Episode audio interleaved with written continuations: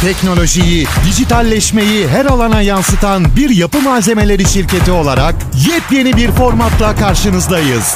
Geleceğe dair tüm gelişmeleri konuştuğumuz Akçansa Stüdyo Podcast kanalımızda yeni konular ve konuklarla sizlerleyiz. Bizi takip etmeyi unutmayın. Herkese merhaba. Akçansa Stüdyo'dan Sonat Kaymaz ben. Yeniliği, teknolojiyi, dijitalleşmeyi, inovasyonu her alana yansıtan bir yapı malzemeleri şirketi Akçansa ve Akçansa Stüdyo'nun aslında 8 Mart için buluştuğumuz bölümündeyiz. Burada hani farklı farklı endüstrilerden farklı insanları konuk etmeye çalışıyoruz. İlham veren hikayelerine, inovasyonu, dijitalleşmeyi derinlemesine konuşmaya çalışıyoruz. Bugün Zehra Öne ile beraberiz. Hoş geldiniz. Hoş bulduk. Çok teşekkür ederim davetiniz için. Biz teşekkür ederiz. Biz çok mutlu olduk sizi burada gördüğümüze. Uzun zamandır takip ettiğimiz, sizi burada konuk etmek istediğimiz biriydiniz. Bu vesile vesile oldu 8 Mart. Çok mutluyuz biz de. Aslında sizi ben anlatmak istemedim. Sizden dinlemek istedim. Çünkü çok fazla şapkanız var. Sizi bir araştırmaya çalıştığımız zaman karşımıza bir sürü anahtar kelime çıkıyor. Fütürist çıkıyor, işte mobil dönüşüm uzmanı çıkıyor, ileri teknoloji uzmanı çıkıyor, yatırımcısınız. Yani aslında çok fazla şapkanız var. O yüzden siz kendinizi kısaca nasıl tanımlıyorsunuz? Sizi daha yakından tanımak isteyen dinleyiciler için çok kısaca bahsedebilir misiniz? Çok teşekkür ederim. Ee, aslında ben kendimi çok kısa özetliyorum kendi adıma. Diyorum ki ben e, hayatı boyunca doğduğu andan işte eğitim almaya başladığı bir algısı, e, görüşü açıldığı andan itibaren mutlaka yaşamın bir amacı olduğunu, neden yaşadığını e, araştıran, bunun yolculuğuna çıkmış ve e, bu yolculukta da enerjisi asla tükenmeyen, e, meraklı, e, araştırmacı, e, umutlu, girişimci, e, yeniliklere açık, değişim ve dönüşüm konusunda asla tedirgin olmayan ve her dönüşen şeyin aslında benim hayrıma olabilecek olan taraflarını ortaya çıkarıp bu tarafların içinde yaşayarak geliştiren, üreten, e, kesinlikle çok çalışkan, çalışan ve hayatın çalışma ve yaşam enerjisiyle insana çok e, pozitif geldiğini düşünen ve seri girişim yapmaktan asla korkmayan, özellikle COVID-19 ve pandemi sırasında oluşan değişim ve dönüşümde umutla e, ve gerçekten üreterek, çalışarak bu dönüşümün yine bizlerin hayrına olması için e, ufacık bir katkı da olsa, ufacık bir enerji de olsa çalışmasına devam eden, e, özellikle teknolojiye çok meraklı, bu alanda durmak bilmeyen e, enerjisiyle koşturan bir kadınım. E, ve e, açıkçası e, kendime baktığım zaman hep diyorum ki sürekli öğrenmedeyim.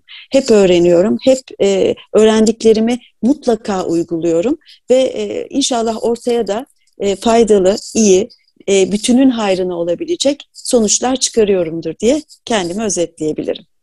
Süpermiş. Ee, memnun olduk o zaman. Çok ben de çok olduk. memnun oldum. Bu, bu özetle de özete de memnun olduk diyeyim.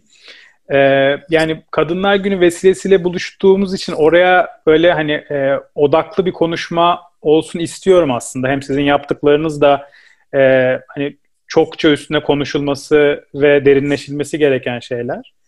E, o yüzden önce bir bu biraz önce tanımladığınız umutlu, e, hani öğrenmekten asla yılmayan e, bir kadın olduğunuzu belirttiniz. Peki sizin hayatınızda ilham aldığınız, motivasyonunuzu bu, bu denli yüksek tutmanıza destek olan bir hani o kadın profili ne kimdir? O kadını bize bir tarif edebilir misiniz?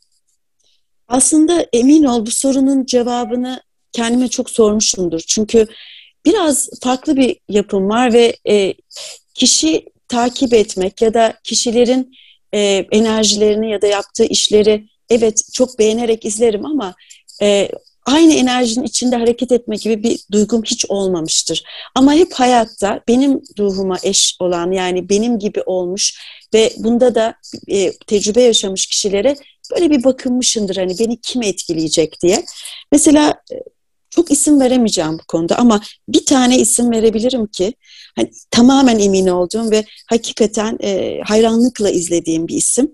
E, açıkçası en çok etkileyen kişi Betül Mardin diyebilirim. Yani Türkiye'de halkla ilişkilerin temelinde çok önemli rolü olan bir kadın ama özellikle kuvvetli iletişimin önemini çok evvel zamanlardan kavramış. Yani bugün iletişim çok açık ama onun kavradığı zamanlarda bu kadar açık değildi aslında. Ve ben onu tanıdım tanıyalı, izledim izleyeli. Hep üretken olmuş, günceli yakalamış, gündemi takip etmiş. E, hiçbir bariyere takılmamış. Bu bariyer sağlık olabilir, yaş olabilir, pozisyon olabilir. Hiçbir bariyere takılmamış. Zorluklarla mükemmel, hatta biraz dalga geçerek, e, çok da önemsemeyerek mücadele etmiş ve yılmamış. E, aynı zamanda da engelleri avantaja çevirin sözüyle de gerçekten insanları motive etmiş bir kadın. O yüzden ben e, Betül Mardin'i ölümsüz görüyorum e, ve yaşadığı sürece verdiği enerjiyle de çok dönüştürücü bir etkisi olduğunu düşünüyorum ve kendisini çok seviyorum. Biz de çok seviyoruz. Ee, bu engelleri avantaja çevirmek ve e, aslında hani bariyerleri bariyerleri atlamak konusunda hani hem bize motive bizi motive ediyor hem de aslında e, sizin en çok e, kafa yorduğunuz ve uğraştığınız konuya da giriş yapayım buradan. Yani şimdi bariyer deyince benim aklıma özellikle hani kadın, eğitim, teknoloji e, anahtar kelimelerinde e, yani çocuk yaştan itibaren hani e, kalıplara sokulan meslek seçimleri hakkında kalıplara sokulan kadınlar var. E, ya yani bu bir gerçek e, bu meslek seçimi hakkında kalıplara sokulan, önlerine bariyerler konulan kadınlara e, yani bu konuda ne, ne düşünüyorsunuz? Bu tutum hakkında yani sizin de yaptığınız bir sürü şey var. Ama özellikle bu aileden başlayan tutum hakkında görüşlerinizi alabilir miyiz? E, tabii e, aslında keşke e, kadın ve erkek cinsiyet konuşmaları yerine insanı konuşabilseydik. Ben e, bu soru sorulduğunda farklı ortamlarda hep aynı şeyi söylüyorum. Ben şanslı bir azınlık olarak dört kız çocuğu olan bir ailede büyüdüm. Ben en küçük kız kardeşim. Ve bizim evimizde hiç e, cinsiyetle ilgili bir konu konuşulmadığından dolayı o travmayı yaşamadan bütün çocukluğum boyunca çok e, adil koşullarda e, her şeyi yapabilirim ben, her şeye muktedirim. Ne istersem seçebilirim, canım ne istiyor acabayı çok rahat sorgulamış bir kız çocuğuyum aslında. Şimdi geriye bakıyorum. E, bu konuya da tam olarak eğildiğimde evet ben çok şanslı azınlıklardanmışım diyorum. Çünkü e, cinsiyet problemleri bütün dünyada sadece Türkiye'de değil çok önemli karşımıza çıkan bir konu. Hatta işte bu kelimeyi sık kullanmamakla beraber e, gözümün önünde canlandırdığımda doğru görüyorum. O cam tavanlar meselesi var. Yani bir yere sıkışmak var ve bunu bir türlü yani kalın bir cam ve kıramamak ve oradan sesini duyuramamak var. Evet cam tavanlı bir dünyada yaşıyoruz cinsiyet konusunda. Korkunç bir cinsiyet eşitsizliği var ve bu e, ne kadar çaba gösterilirse gösterilsin çok da aşılamıyor. Şimdi e, bu aslında orta çağdan itibaren kadınların e, ayrıştırılması ve kadınların belli görevlerle e, ta- tanımlanması konusu çok evvelden başlayan bir konu. Ama özellikle e, 1900'lerin başından itibaren özellikle kadınların iş hayatına girişinin olumlu bakılmasıyla e, geçen süreçte kadınların bir bilime, teknolojiye, özellikle yazılım alanlarına e, ilgisi de artmış onları motive eden koşullar da artmış ve buradaki o cinsiyet eşitsizlikleri konusu birazcık e, toparlanmış gibi gözüküyor ama 1980'den sonra özellikle bir takım koşullar oluşmuş o dönemde ve kadınlar bir anda iş dünyasını demiyorum ama özellikle bilim ve teknolojiden hızla çekilmeye başlamışlar. Bunların nedenlerini birazdan daha detaylı sana girmek isterim. Hı. Ama öz, özellikle ataerkil e, özellikler sergileyen bizim ülkemizde kız kız çocukların, kız öğrencilerin e, meslek seçimlerinde toplumsal cinsiyet önyargısı ve baskısı altında kalmadan sadece yetenekleri, ilgileri, değerlerine uygun böyle gerçekçi bir seçim yapabilmeleri konusunu ben son derece önemli görüyorum. Meslek seçimi erken yaştan itibaren e, bilgi ve deneyimlerden çok etkileniyor. Kız ve erkek çocuklara doğar doğmaz verilmeye başlanan toplumsal cinsiyet mesajları da bu seçimleri bence çok fazla etkiliyor. O doğar yani toplumun... doğmaz dediniz. Lafınızı kestim pardon. Tabii doğar tabii rica ederim. Dediniz. E, ama e, sizin bir röportajınızda da gördüm. Yani aslında e, üniversiteye giriyorsun, işte makine mühendisliği okuyorsun. İşte 150 kişilik bölüm. E, sizin hatta e, stajyerlerinizden mi, öğrencilerinizden biri galiba ya da şeyden e, dernekten birisi. Hani 150 e, kişilik makine mühendisliği bölümünde 3 kadın var. E, yani o, o oradaki kültür şoku da çok etkiliyor. Sadece hani yetiştirilme tarzı değil, hani hedef koymuş, başarmış, üniversitenin o bölümüne girmiş ama oradan sonra da tutunmak zor olabiliyor o kültürün içinde yaşamak. Ee, bu, bu yani sadece şey değil, yetiştirilmede değil, e, her alanda var bu aslında. Kesinlikle katılıyorum sana. Şimdi biz sadece teknoloji bacağından konuyu girdik ama aslında kadının e, doğumundan itibaren onu bir daha tekrarlayacağım. Şunun için tekrarlıyorum. Kız çocuklarının bir kadın mesleği diye nitelenen meslekler ya da kadın görevleri diye nitelenen görevlerle kısıtlı bir şekilde yetiştirilmeleri aslında çok önemli algı ve çok önemli rutin davranışlara sebep oluyor. Yani düşün ki bir evde yetişiyorsun, doğuyorsun ve sen doğduğun an itibariyle öğrenmeye başladığın için özellikle o işte sıfırla 8 yaş arasındaki süreçte sana bir takım kalıplar öngörülüyor. İşte oyuncakların belirleniyor, e, e, davranışların belirleniyor. E, cinsiyetçi ayrım evin içinde başlıyor. Oğlum bunu yapar, kızım bunu yapar gibi. Tabii ki bunun getirdiği bir e, beyinsel bir e, e, kabul var.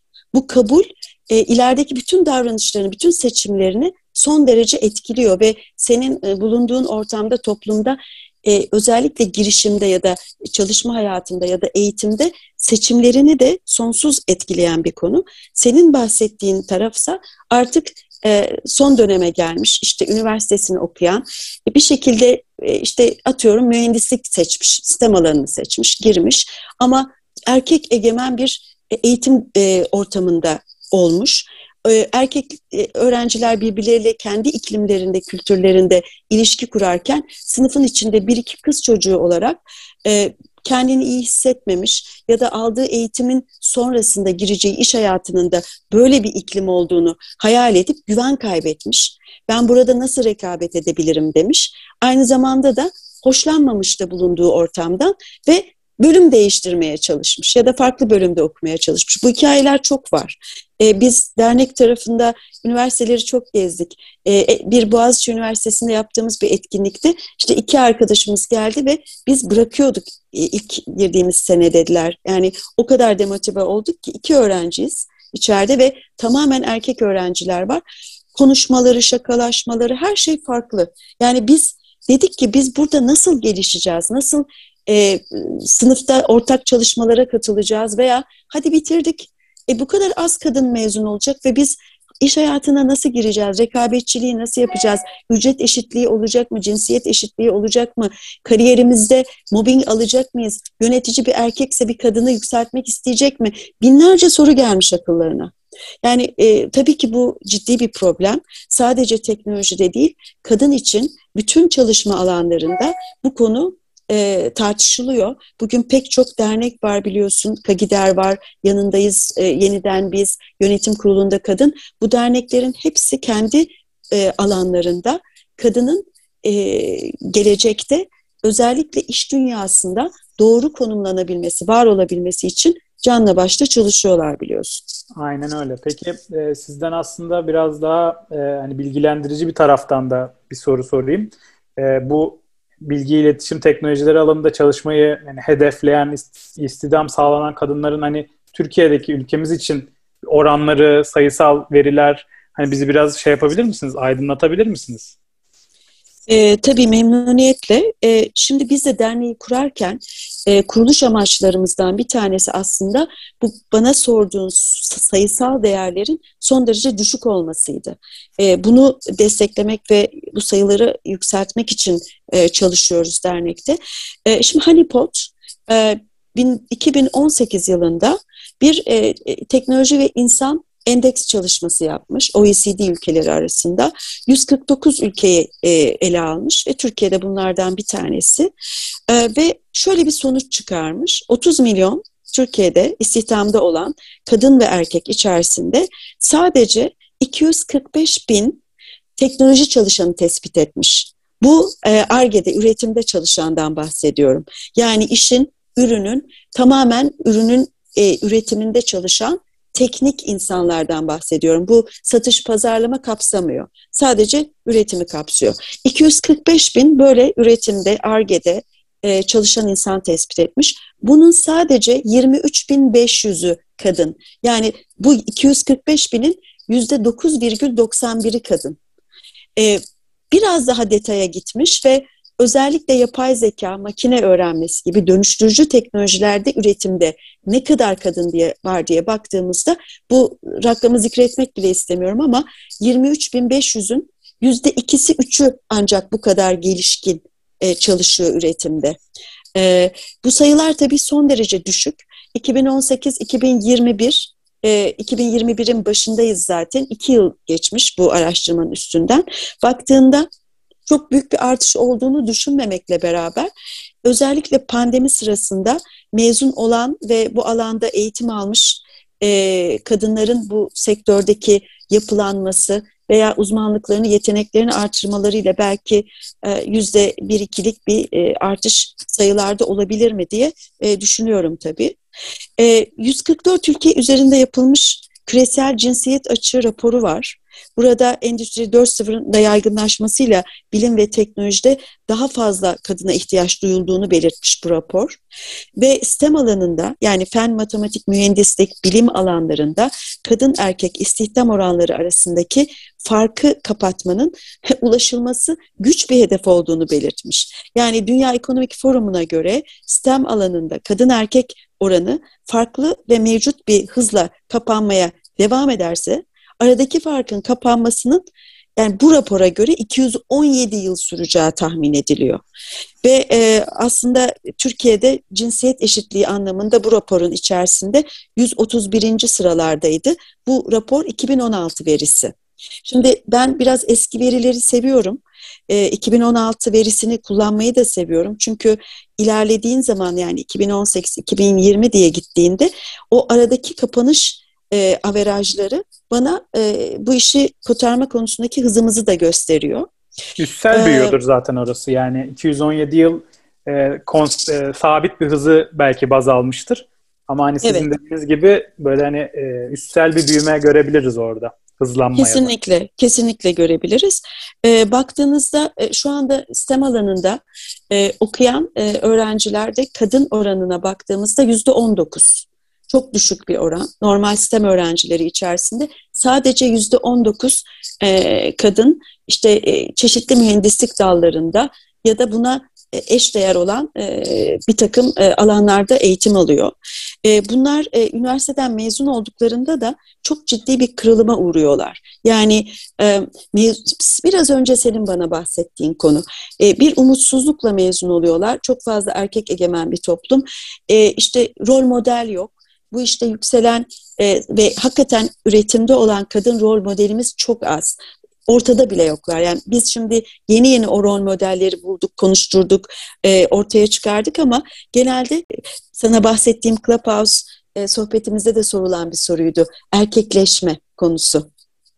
Böyle bir algı da var. Yani sen eğer mühendissen, bu dallarda çalışıyorsan ve kadınsan topuklu ayakkabı giyemezsin. Topuk sesi çıkarma. Daha düz ayakkabı giyin. Daha az makyaj yap. Çünkü erkek ortamında çalışıyorsun. Kıyafetlerine de dikkat et. Daha düzgün giyin. Ya çünkü bu, bu kadınlara gelen yorumlar mı yoksa hani öyle bir algıdan sonra çıkan sonuçlar mı? Her ikisi de. Hem e, kadınlara gelen yorumlar hem kadınların e, tabii ki toplumsal kültürde yetiştirilme tarzlarında böyle ortamlara girerken dikkatli davranma istekleri. Yani o biraz travmatik bir şey. Hani e, o zamanında oluşmuş algılar, e, duygular, e, davranış kalıpları. Dolayısıyla böyle de bir görüntü var. Mesela bana bunu sorduklarında konuşmanın ismi topuk sesleriydi. Ekonomide, teknolojide topuk sesiydi. Mesela bana bunu sorduklarına ben şu cevabı verdim. Ben 20 yıldır teknolojide çalışıyorum. Teknoparklarda, üretimde, çok erkek egemen topluluklarda çalıştım. Benim topuklarım meşhurdu. Yani e, bayağı yüksek topuk giyerim e, yani 17 ponta kadar giydiğim vardır ve hiç düz ayakkabı giymem. Hiç e, siyah tişört ve blue jeanle ve düz e, lastik ayakkabıyla dolaşmadım. E, ve her zaman bakımlı, e, takım elbise ya da giyimli, e, e, makyajlı ve her zaman çok rahat oldum bu konularda ve çok güzel bir kabul gördüm, çok güzel bir algı yarattım. Yani bu biraz bu e, düşünce yapısının yıkılmasına bağlı bir şey diye düşünüyorum. Rahat olmalıyız. Kendimizi olduğumuz gibi ifade etmeliyiz ve teknolojiyi de diğer iş kollarından ayırmadan bu alandaki yeteneğimizi kendi varlığımıza eziyet etmeden ya da kendimizi bu alanda değiştirmeden hareket etmeliyiz diye düşünüyorum. Özellikle evet. kadınlar için. Kesinlikle. Ee, yani çok e, aslında üzücü bir veriden ve hani algıdan bahsedip sonra hani e, sizin e, tecrübenizle biraz hani yüzüm güldü diyeyim. Ee, o yani kim ne isterse giysin sonuçta. Yani kimseye böyle bir şey dayatılması mümkün olmayan bir e, çağa giriyoruz artık. Yani bir çağdayız. E, bu aslında sizin de e, VTech'in sitesinde de gördüm. E, Future of Work raporunda da aslında bunlarla alakalı veriler var. E, Sabancı Holding'in Akçansa'nın da aslında e, Future of Work ile alakalı çalışmaları mevcut. E, onun, onun hakkında da Hakan Timur'la konuşacağız zaten yakında. E, ama hani şey e, bu artık özellikle yeniliği benimsemiş şirketlerde e, gördüğümüz bir şey. E, sizde de e, yansımasının olmasına sevindim. Biraz önce e, işte 1980'lerden sonra hızla düşen ve e, işte kadınların bilim ve teknoloji alanında var olmasının nedenlerine gireceğiz demiştik. E, hem dünyada hem Türkiye'de bu nedenleri biraz konuşabilir miyiz? Neden düşük yani? Tabii şimdi ben e, biraz e, gelecekçi girmek istiyorum konuya. Harika bir sohbet gidiyor bu arada. Sen de müthiş bir moderatörsün. Çok teşekkür ederim. Ben teşekkür ederim. E, şimdi Dünya Ekonomik Forumu'nu ben yıllarla hep izlerim ve oradan çok güzel geri bildirimler alırım, çok güzel mesajlar alırım. Bundan üç sene önce orada Hariri'nin e, bahsettiği bir konu vardı. Dedi ki, insan vücudu hackleniyor. Biz e, çok fazla sayıda veri çıkartıyoruz, milyarlarca veri çıkartıyoruz ve sürekli bir veri verme halimiz var.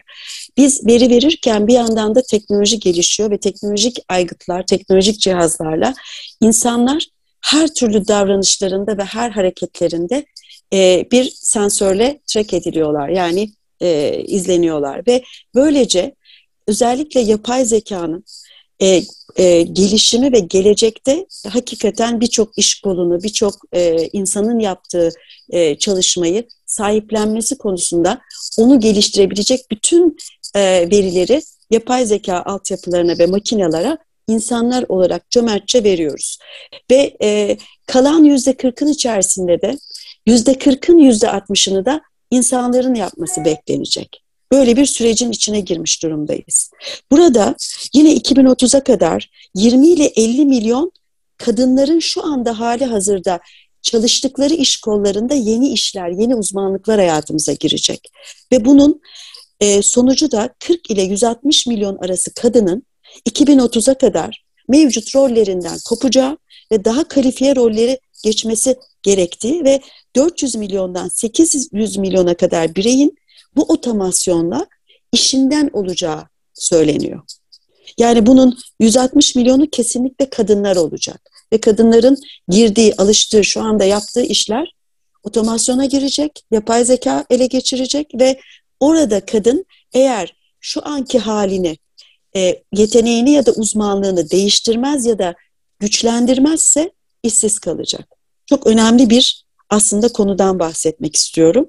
Burada özellikle salgın sonrası araştırmalarda çalışanların yüzde 47'sinin becerilerinin geçerliliğini yitireceğinden dolayı 5 yıl içinde işsiz kalacakların konusunda da çok ciddi bir endişenin var olduğu da tespit edilmiş. Yani insanlar bu konuda oldukça endişeli. Çünkü kurumlar hızlı bir şekilde otomasyona giriyorlar ve tekrar eden, insan hatasına müsait, dijital veriye dayalı, belli kurallara bağlı ve çoğu insanın e, belki de bu konuda çalışırken zorlanacağı işleri artık robotlar almaya başladı ve sadece robotlar ve yapay zeka mavi yakalıların işlerini değil, çok yakın bir zamanda beyaz yakalılara özgü işlerde de kullanılarak aslında bir metal yakalılar kavramının hayatımıza girdiğini görüyoruz. Şu anda mesela ben metal yakalılarla tanışıyorum.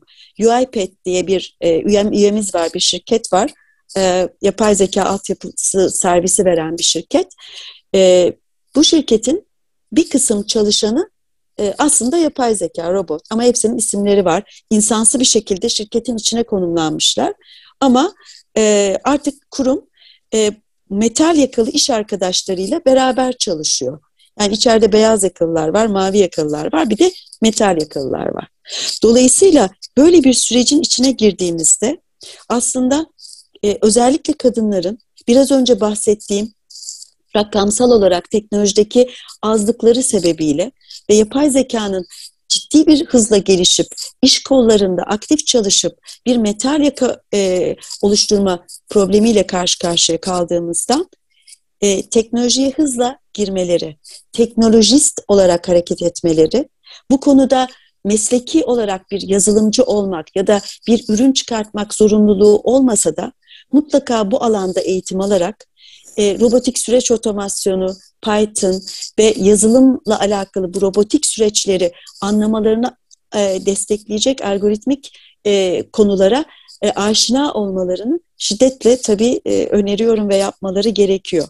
Ve Birleşmiş Milletler'e göre 2050 yılı itibariyle dünya nüfusunun %68'inin akıllı şehirlerde yaşayacağı ve 2021 yılı itibariyle de akıllı şehirler için yapılan teknoloji harcamaları muazzam artacak. Böyle 135-150 milyar dolarlara falan çıkacağı öngörülüyor.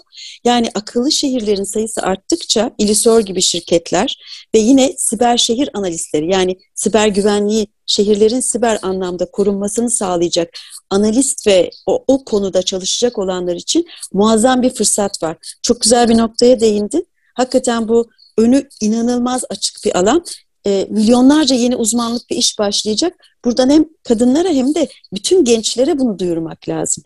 Yani İli Soru da bence konuşturmalısın bu konuda. Kesinlikle. Ee, yani Akçansa stüdyoya burada hani öyle e, isimleri de çağıracağız. Yani startuplar ve kurucular vesaire. Bir kısa örneğim daha var. Siz yani değinince çok heyecanlandım ben de. Değinmek istiyorum. Ee, bunu Bülent Gürcan'la da konuşmuştuk Teknosa'nın CEO'suyla.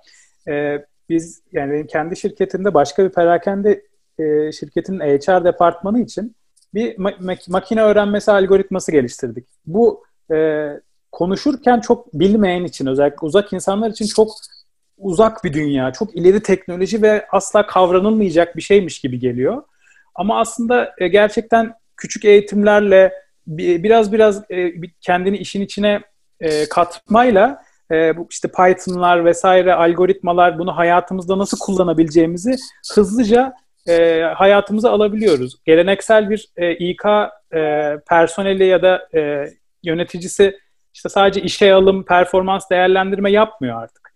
Bir makine öğrenmesi modeli geliştirerek kimin ne zaman işten ayrılabileceğini e, tahmin etmeye de çalışıyor. Ve e, oradaki verilerin e, sağlam olmasını, oradaki veri e, database'in işte nasıl alınması gerektiğini öğrenmeye başlıyor. Bunlar yeni yetkinlikler ve artık kendini 5 yıl sonra Aa, ben makine öğrenmesi ve işte yapay zeka işimi kaybederim değil. Ben yapay zekayı kullanarak nasıl e, işimi ileri götürebilirimi keşfetmeye başlıyor. E, o yüzden hani bu metal yaka da çok e, doğru bir tanım oldu bence. Müthiş. Ve şunu özellikle altını çizelim birlikte. Bu kadar e, ileri bir şey konuşurken. Bütün bu süreçler içerisinde kadın nerede? Yani yapay zeka ve makine öğrenmesinin bu kadar agresif ilerlediği ve algoritmaları sadece erkek egemen bir teknoloji e, grubunun oluşturduğu bir süreçte aslında teknolojinin cinsiyet ayrımcılığı yapmayacağını düşünmek çok naif bir şey olur. Yani şu anda biz manuel olarak kendi içimizde cinsiyet ayrımını konuşuyoruz, hala çözemedik. Ama düşün ki ağır, aşırı derecede ağır öğrenen, ağır derken güçlü öğrenen yani e, hızlı ve müdahalesi zor bir şekilde öğrenen makinalar tamamen şarp, algoritmalar net. Cinsiyet ayrımcılığına başlarsa eğer bunun önüne kim geçecek? Dünya nereye gidecek? Onu ya unlearn bir... etmek yani an, algoritmayı e, unlearn'ın Türkçesini bulamadım ama unlearn etmek çok daha zor olacak diyorsunuz değil mi? Kes, imkansız olacak. Peki e, burada tek kadın nerede diye aslında geri konuya geri siz döndürdünüz. Teşekkür ederim. E, biraz da bir önceki cevabınızda hani e, aslında eğitimlerle kendini geliştirip e, beyaz yaka ve metal yaka arasında doğru bir konumlandırma yapmaktan bahsettiniz. Burada kurucusu olduğunuz teknolojide de Kadın Derneği'nin amacı, gerçekleştirdiğiniz projeler e, akademik e, akademiler, e, eğitimler e, bunların detaylarını biraz paylaşabilir misiniz? E, tabii çok memnuniyetle fakat bu yapay zeka konusunda müsaade edersen bir iki küçük örnek vermek istiyorum. E, önemli bir konu olduğu için. Şimdi ilk bilgisayar algoritması 19. yüzyılda e, ve bunu yazan kişi bir kadın ve yapay zeka ile kadınlara karşı cinsiyet ayrımcılığının yapılabileceğini de o dönemden ortaya çıkarmış. Susan Levy. 200 yıl geçmesine rağmen algoritmalar bizi geriye doğru itme özelliğine sahip demiş. University College Dublin'de araştırmacı Susan ve İrlanda merkezli olan üniversitede de yapay zeka algoritmalarında cinsiyetçiliği engellemeye çalışan bir proje yürütüyor. Ee, ve şöyle bir şey söylemiş, bu algoritmalar demiş toksik masküleniteyi körükleyip toplumun yıllardır verdiği mücadeleyi baltalayabilecek boyutta demiş.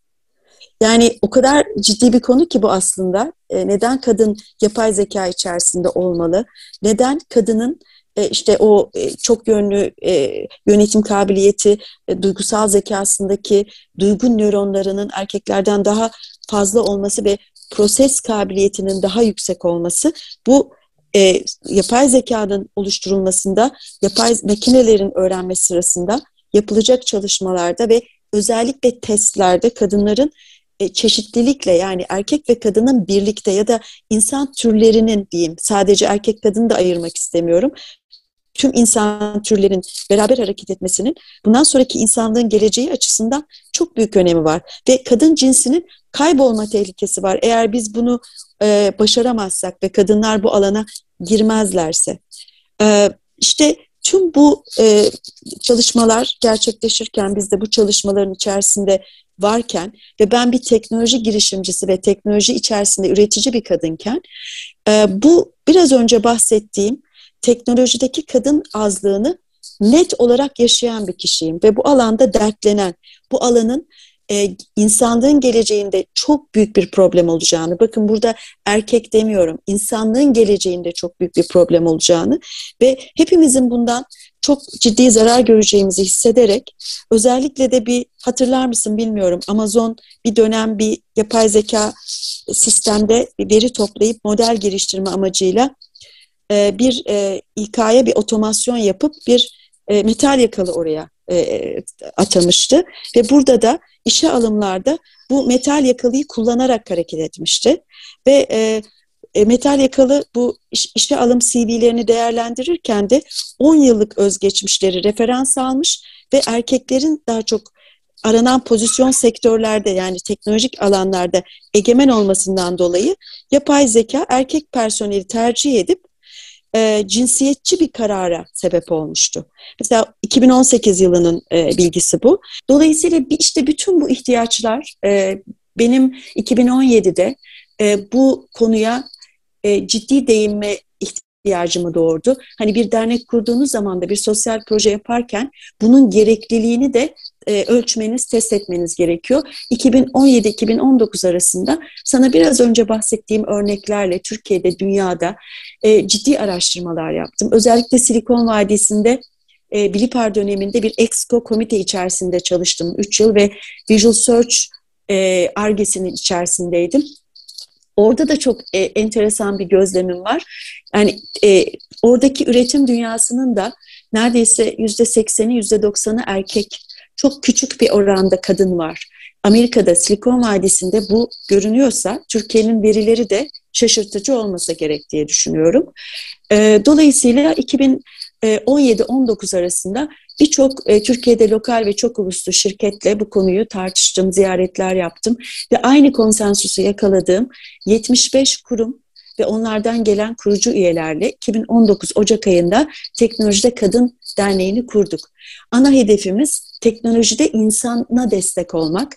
Özellikle e, yine World Economic Forum'da açıklanan bu e, önümüzdeki dönemde 1 milyar insanın e, reskill, upskill yani mevcut yeteneklerini e, güçlendirme ya da yeni yetenekler edinme programının e, kapsayıcılığında Türkiye'de de bunun bir uzantısı olarak bunu destekleyecek şekilde bir e, modelde e, insana yatırım yapma hedefiyle kurulduk. Ama burada sayıca az olan e, ve e, mutlaka sayısı, motivasyonu, e, hedefleri artması gereken kadınları önceliklendirdik ve dedik ki yüzde seksene yüzde yirmi yapalım. Yani yüzde seksen kadınlar, yüzde yirmi erkekleri de alarak bazen bu oran değişebilir. 60'a e, 40 olabilir, 70'e 30 olabilir. E, bu alanda hızlı bir şekilde çalışmalara başlayalım diye düşündük ve ilk icraatımız dernek kurulduktan sonra e, bir akademi kurmak oldu. Bu VTech Akademi, WTech yazılıyor, VTech Akademi. Bu akademiyi kurar kurmaz da ilk pilot çalışmamızda SQL veri tabanı uzmanı e, yöneticisi yetiştirmek için bir sınıf açtık. Buraya 20 arkadaşımızı sınavla aldık. E, 6 ay çok titiz bir eğitimden geçirdik. Bizde eğitimler e, gerçekten çok içerik anlamında güncel ve çok titizlikle hazırlanıyor. Eğitim komitemiz var. Bunun başkanlığını sevgili Dilek Duman yapıyor. Kendisi de mühendis bir kadın. Dolayısıyla onunla beraber oluşturduğumuz e, bir komite bütün içerikleri e, elden geçiriyor. İş hayatında, iş dünyasında geleceğin mesleklerine uyabilecek altyapılarda bu içerikler güncelleniyor. Eğitmenler e, bu konuda bilgilendiriliyor ve eğitimlerimiz biraz bu konuda e, güçlü. Ve arkasından eğitimin başına ve çıkışına skill eğitimleri dediğimiz duygusal zeka eğitimlerimizi yerleştiriyoruz. Ve eğitim bittikten sonra mentorluk, koçluk sertifikasyon, sertifikalar mutlaka dünya çapında geçerli. Aldıkları eğitimin sertifikası oluyor ve dernek olarak finanse ediyoruz bu sertifikaları ve sonra da aslında en önemli kısma geliyorum istihdam. Yani mezun olan e, ve bizim e, mezunlar e, ağımıza katılmış olan e, genç arkadaşlarımız ve özellikle kadınlarımızın e, geleceğin mesleklerinde e, insan kaynağı arayan şirketlerle birleştirilmesi özellikle işte Python, .NET, Java, e, iş analisti, e, veri, veri bilimcisi, data scientist, e, test mühendisi e, gibi alanlarda ya da SQL veri tabanı yöneticisi, DevOps, mobil uygulama geliştiricisi, iOS, Android, frontend gibi alanlarda yetiştirdiğimiz bu arkadaşlarımızı e, şirketlerle birleştirip onların insan kaynaklarının bu arkadaşlarımızın CV'sine erişmesine yardımcı oluyoruz ve işe girişlerini destekliyoruz. Böyle baştan uca bir program bu. E, çok güzel gidiyor. Sana e, söylemek isterim ki geçtiğimiz yaz ayında Türkiye İşveren Sendikaları Konfederasyonu ile birlikte bir projeye imza attık ve Genç Dönüşüm Akademisi'ni kurduk. Bu da VTEK Akademi dışında yaptığımız ikinci büyük akademi çalışmamız. Burada e, özellikle EBRD'nin e, fon destekleriyle, teknik destekleriyle tamamı ücretsiz olan e, önce e, 7 başlık, şimdi 13 başlıkta eğitimler açtık. İçerisinde bu, bu, bu yeni açtığımız program 1 Mart'ta başladı. Yani bugün aslında start verdik ama hala aday olarak gelmek isteyenler başvurabilir. Burada da yeni yeni başlıklar ekledik. Biliyorsunuz duygusal zeka önümüzdeki dönemde e, e, e, e, akıl kadar önemli. Yani IQ ve EQ'nun e, birleştiği ve bütünsel olması gereken bir dönemdeyiz. Duygusal zekayı ayrı başlık olarak açtık. Özellikle pazarlama alanını teknolojiyle birleştirmek. Her sektörü teknolojiyle birleştirebilmek için pazarlamada teknoloji diye özel bir eğitim açtık. Sevgili Levent Erden hocamız veriyor eğitimi gibi e, aslında çok kalibreli, e, gerçekten bireylerin dışarıda ciddi e, yatırımlar yaparak girebilecekleri eğitimleri sahiplendik, yürüyoruz. Buradan da çok ciddi mezunlarımız oldu. Genç Dönüşüm Akademisi de büyük bir hızla gidiyor ve e, TİSK e, çok e, önemli bir e, yatırım yapıyor bu projeye.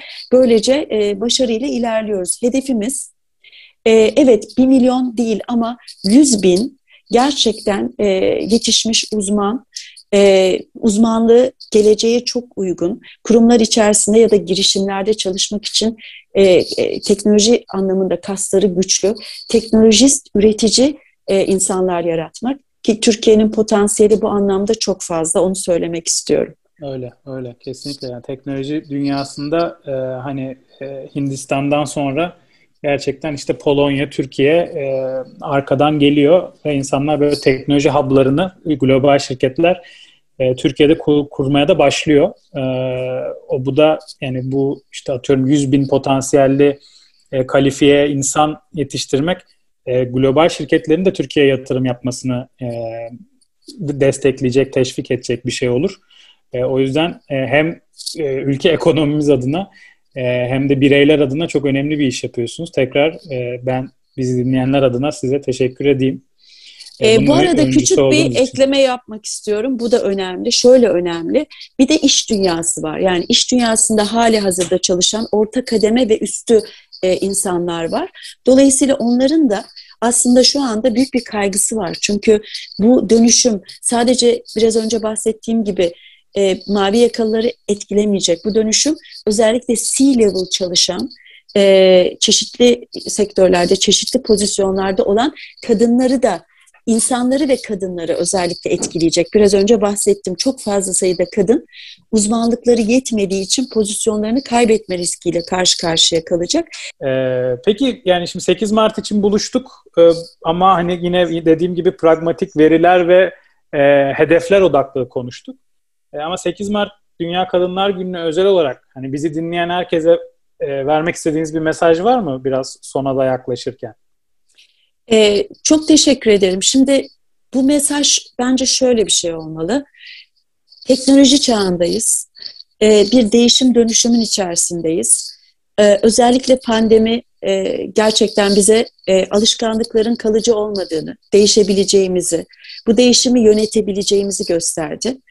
Ee, özellikle kadınların kabiliyetleri, yapabilirlikleri, çoklu yönetim becerileri, o çok renkli dünyaları duygusal olarak ya da e, ruhsal olarak olan o çok renkli dünyaları ve e, teknoloji anlamında biraz geride kalmış gözükseler de çabucak adapte olabilecek o adaptasyon yetenekleriyle ben buradan sadece şu mesajı vermek istiyorum. Teknoloji dünyasının kadın gücüne ihtiyacı var.